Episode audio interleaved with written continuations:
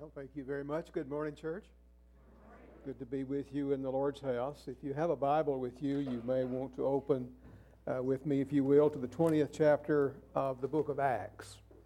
Acts chapter 20, and I'm going to begin reading in just a moment at verse 17, and we'll conclude uh, down through the passage at some place as time will allow.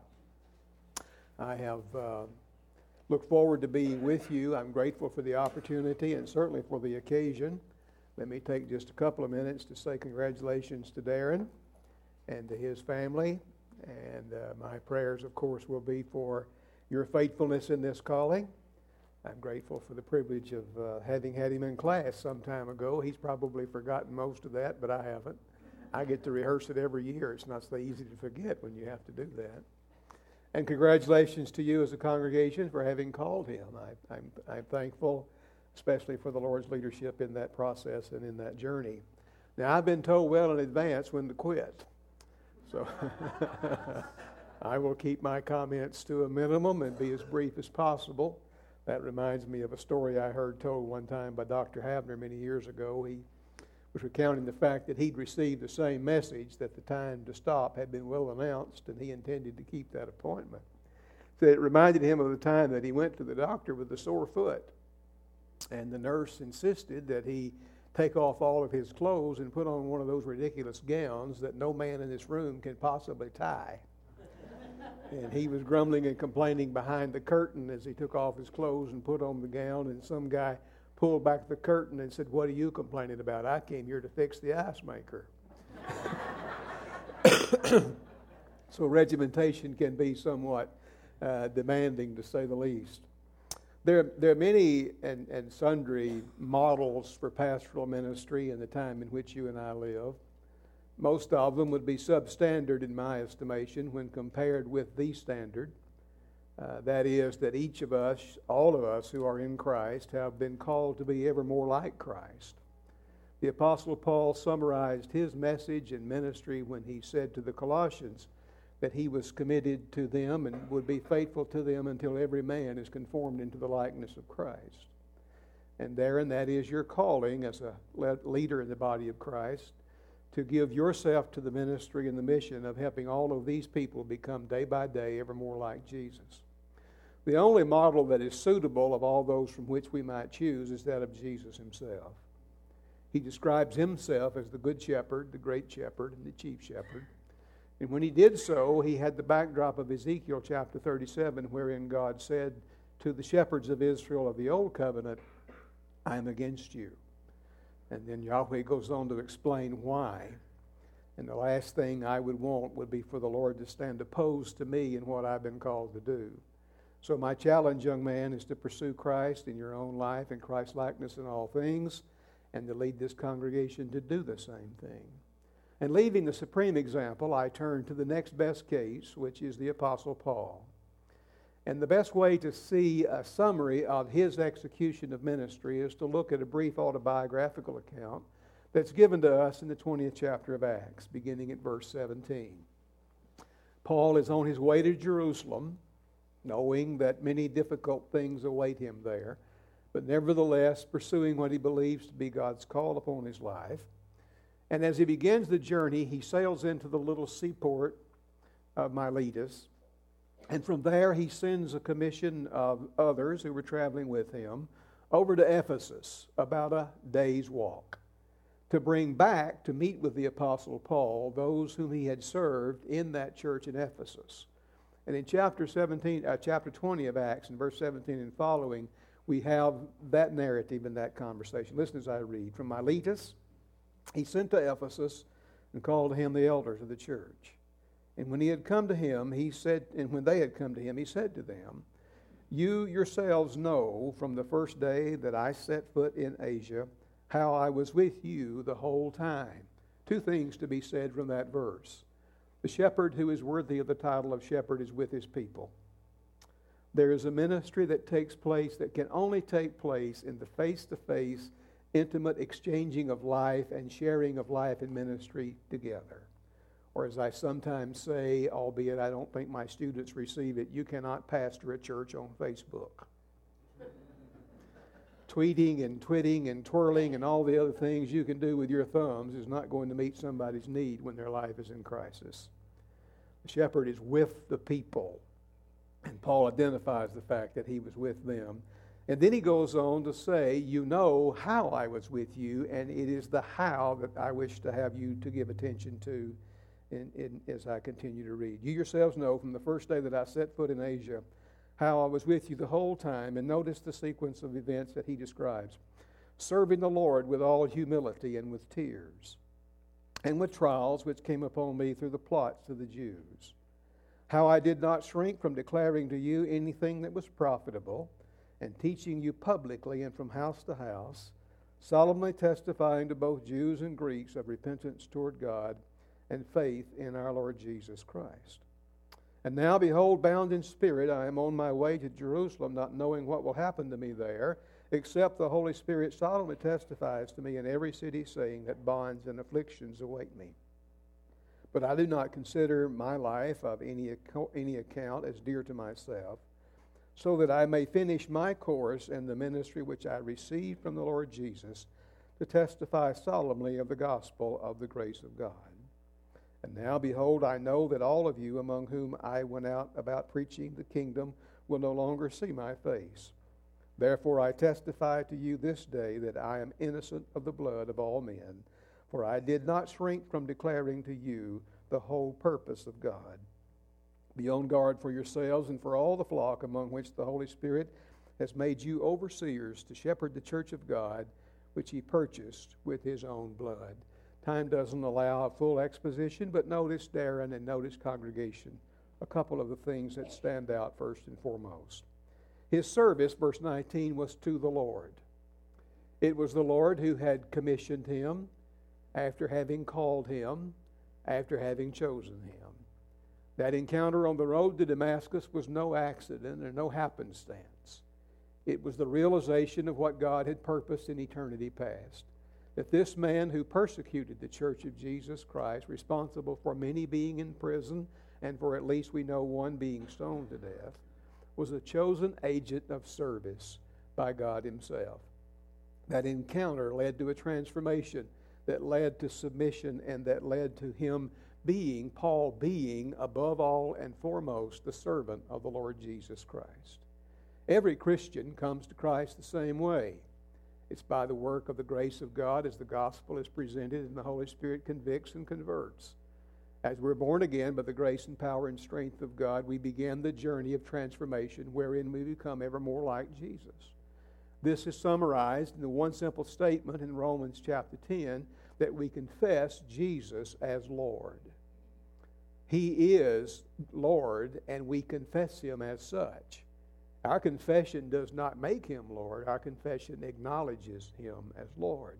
And it is every Christian's call and privilege as well as responsibility to do so. That translates to a yielded, surrendered, and obedient life, especially in the life of those who will serve him in the body of Christ, leading that body.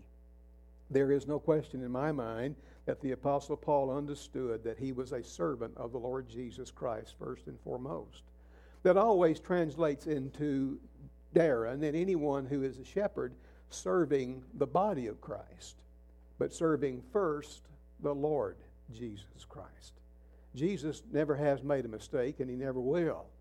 He never looks down upon the circumstances or the consequences of his own sovereignty and wrings his hands and says, What shall I do?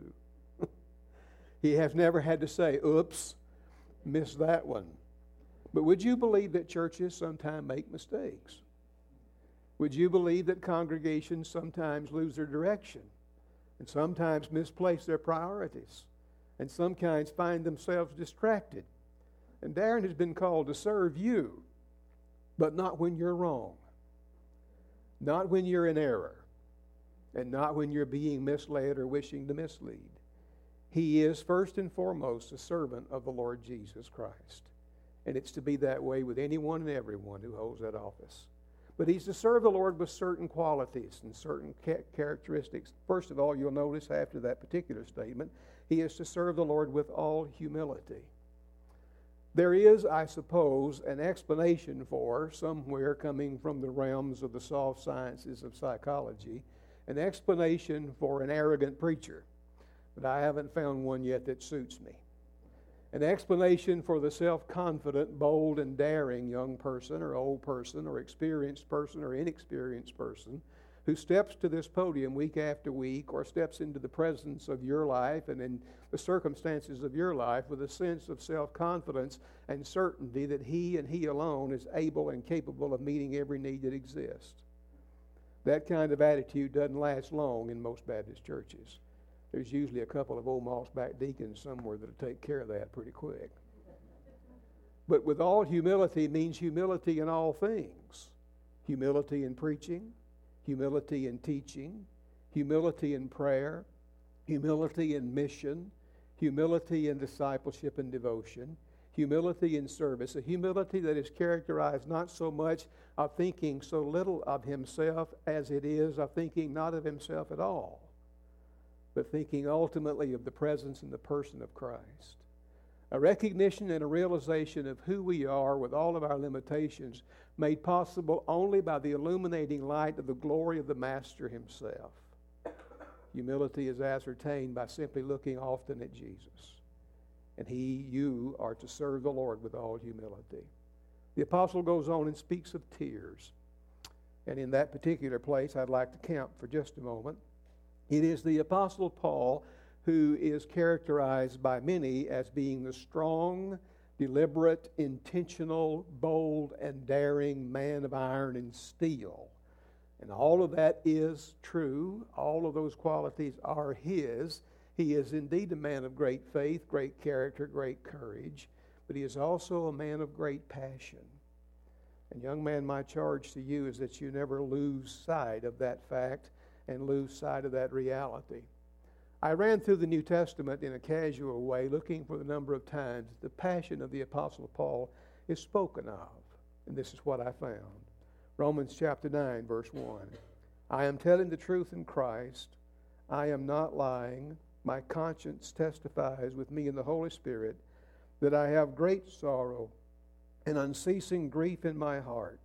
For I could wish that I myself were accursed, separated from Christ for the sake of my brethren, my kinsmen according to the flesh, who are Israelites, to whom belong the adoption as sons, and the glory and the covenants of the giving of the law, and the temple service, and the promises, whose are the fathers, and from whom is the Christ according to the flesh, who is over all, God blessed forever. The apostle had a passion for lost people his kinsmen, the descendants of Abraham, those who were given the first opportunity of acknowledging Jesus as the Messiah, and those who collectively at least rejected him and turned him away and called for his execution.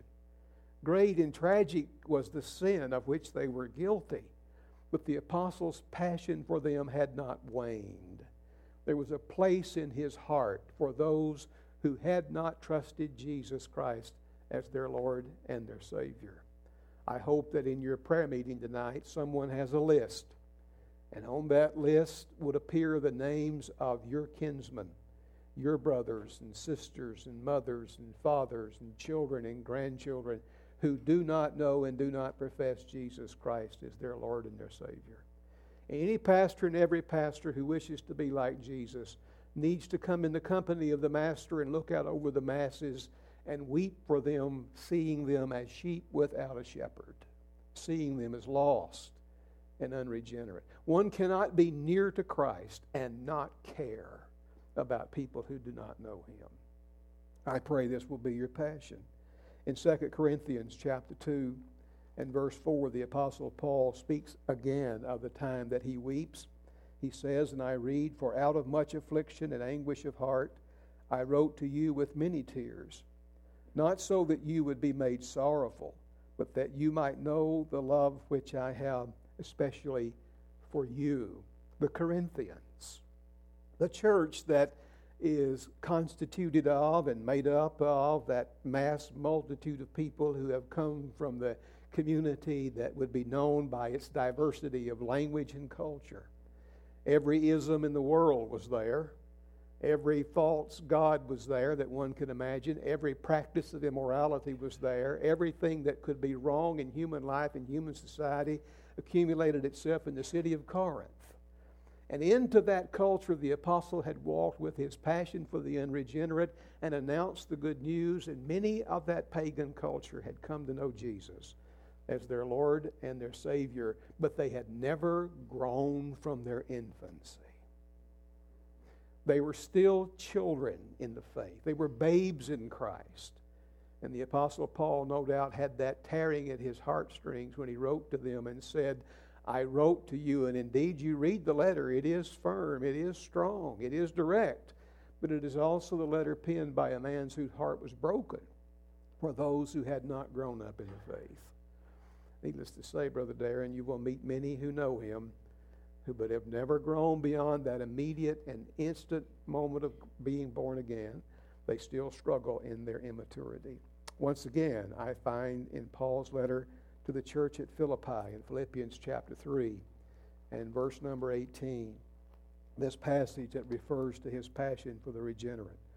For many walk, of whom I often told you, and now tell you, even weeping, that they are enemies of the cross of Christ.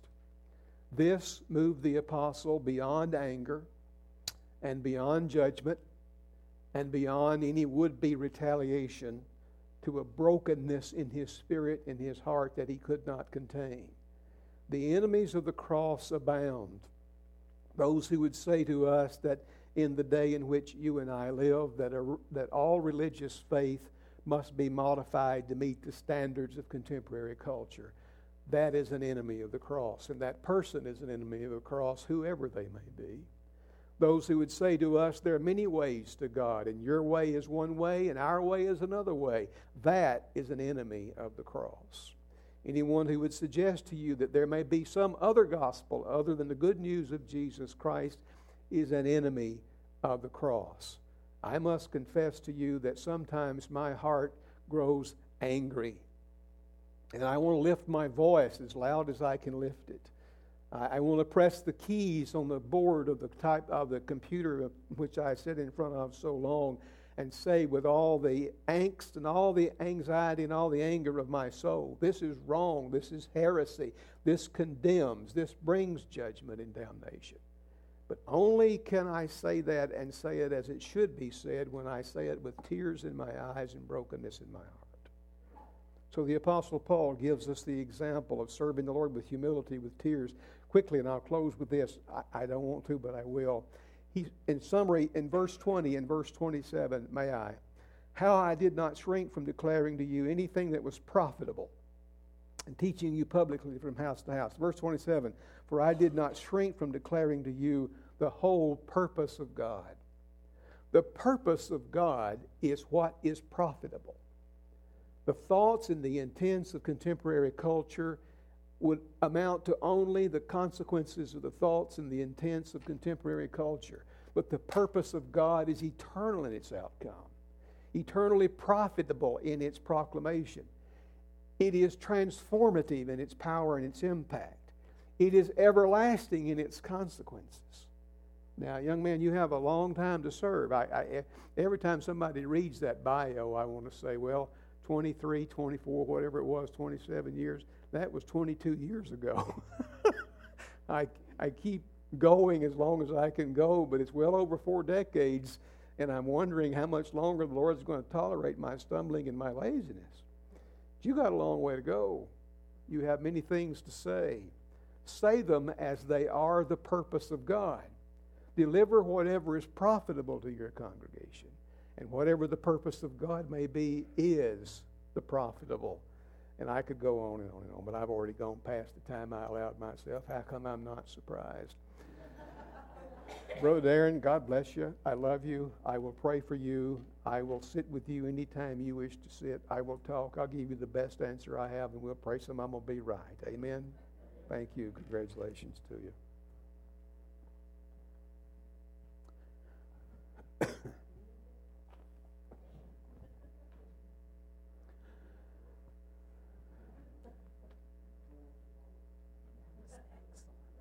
me again.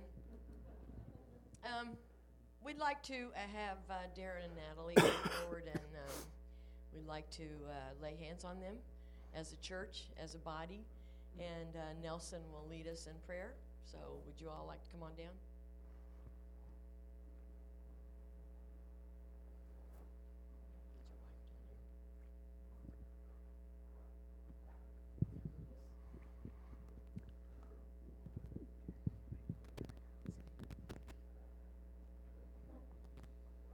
Just wait, let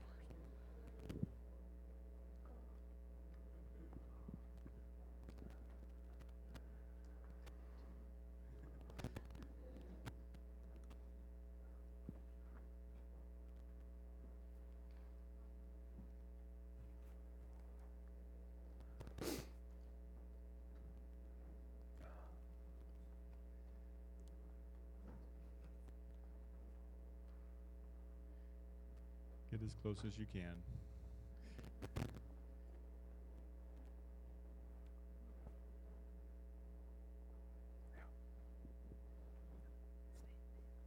Just standing like this is, is a bonding experience.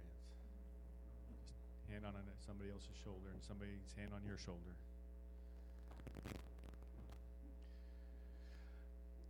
Pray with me. Lord God, we just come now and we ask for your blessings upon this union. This union of Pastor Darren being the pastor of Tower View Baptist Church, and the congregation of Tower View Baptist Church being led by Darren and being led by Christ. Lord, help us to remember that you are constantly with us, Lord. You were with us in the past, you are with us today, you will be with us tomorrow.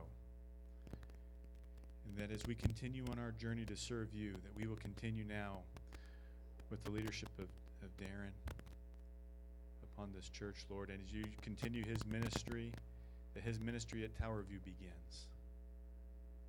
As he serves you as the pastor of this church.